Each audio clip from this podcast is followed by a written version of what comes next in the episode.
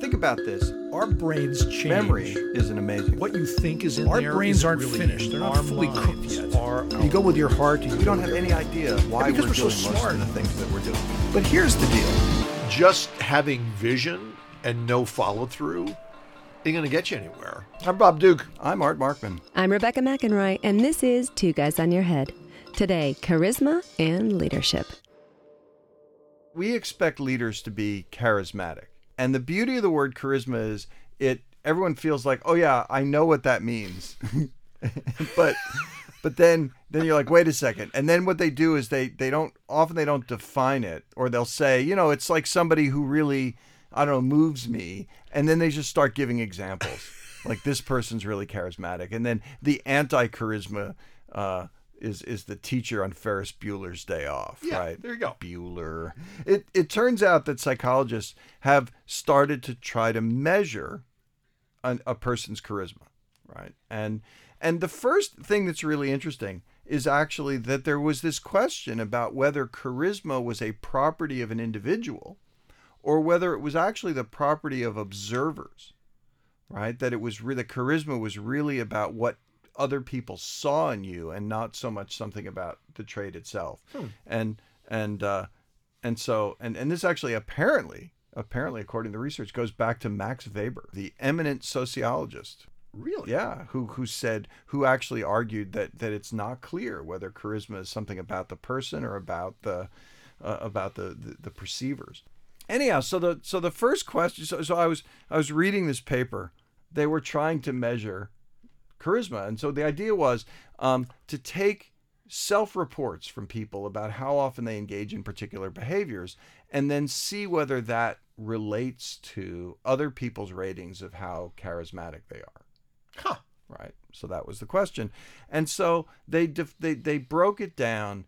Uh, they they using some other people's scales that they found. They broke it down into into four components, and and so one of those components was how much self confidence do you have? So charismatic people tend to have a high degree of self confidence.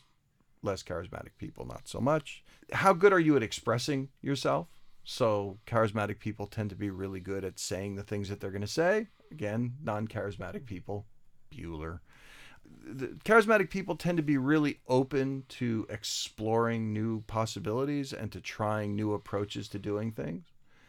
And uh, and then the last is that um, charismatic people tend to be really creative in thinking about their vision for the future. So they tend to really want to improve things, try new things, and and change the state of the world.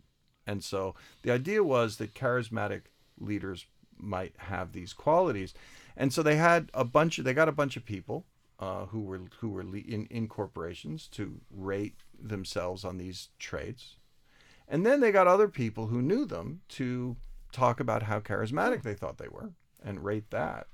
And in fact, there is a correlation. So so you so so so it appears at least from this data this is the easy part that that how charismatic you are is really something about you as an individual and not just the perceivers okay So far, so good. so here's the fun part so then they ask the question is if you're going to be a leader is more charisma better. Oh, so this is the this is interesting. And and here's the first interesting data point. If you're a leader you think so. This is my favorite data point in the entire paper. So they when they had they had people who were in oh leadership roles rate their degree of charisma, but also rate essentially is more better.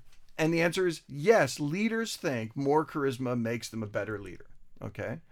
So the question is, are is that true in the data? That is, if you look at leaders who differ in the in in their charisma, are they perceived by others as being better leaders? And and here's the interesting thing, um, up to a point.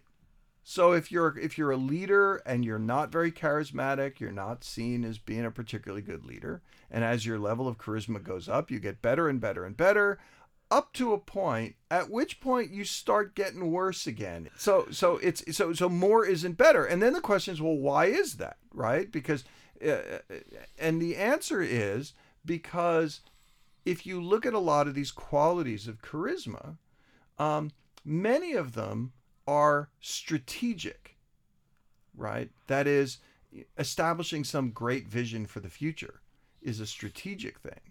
But if you're too charismatic, you're constantly questioning your vision for the future. So you're constantly suggesting changes in that vision, which means you have lots of ideas, but nothing actually happens.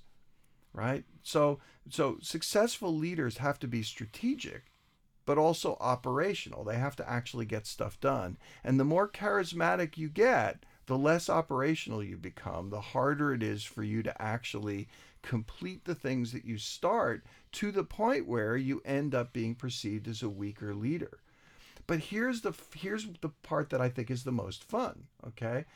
Leaders themselves tend to prize primarily the strategic piece.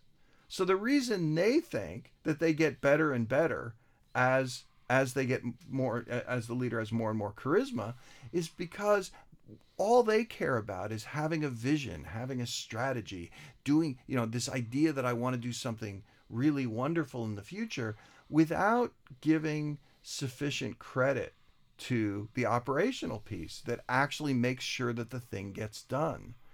And so leaders overvalue their own charisma relative to the people who are going to be working with them who like to have a leader who can inspire them but once inspired, they'd like to actually finish the thing that they started.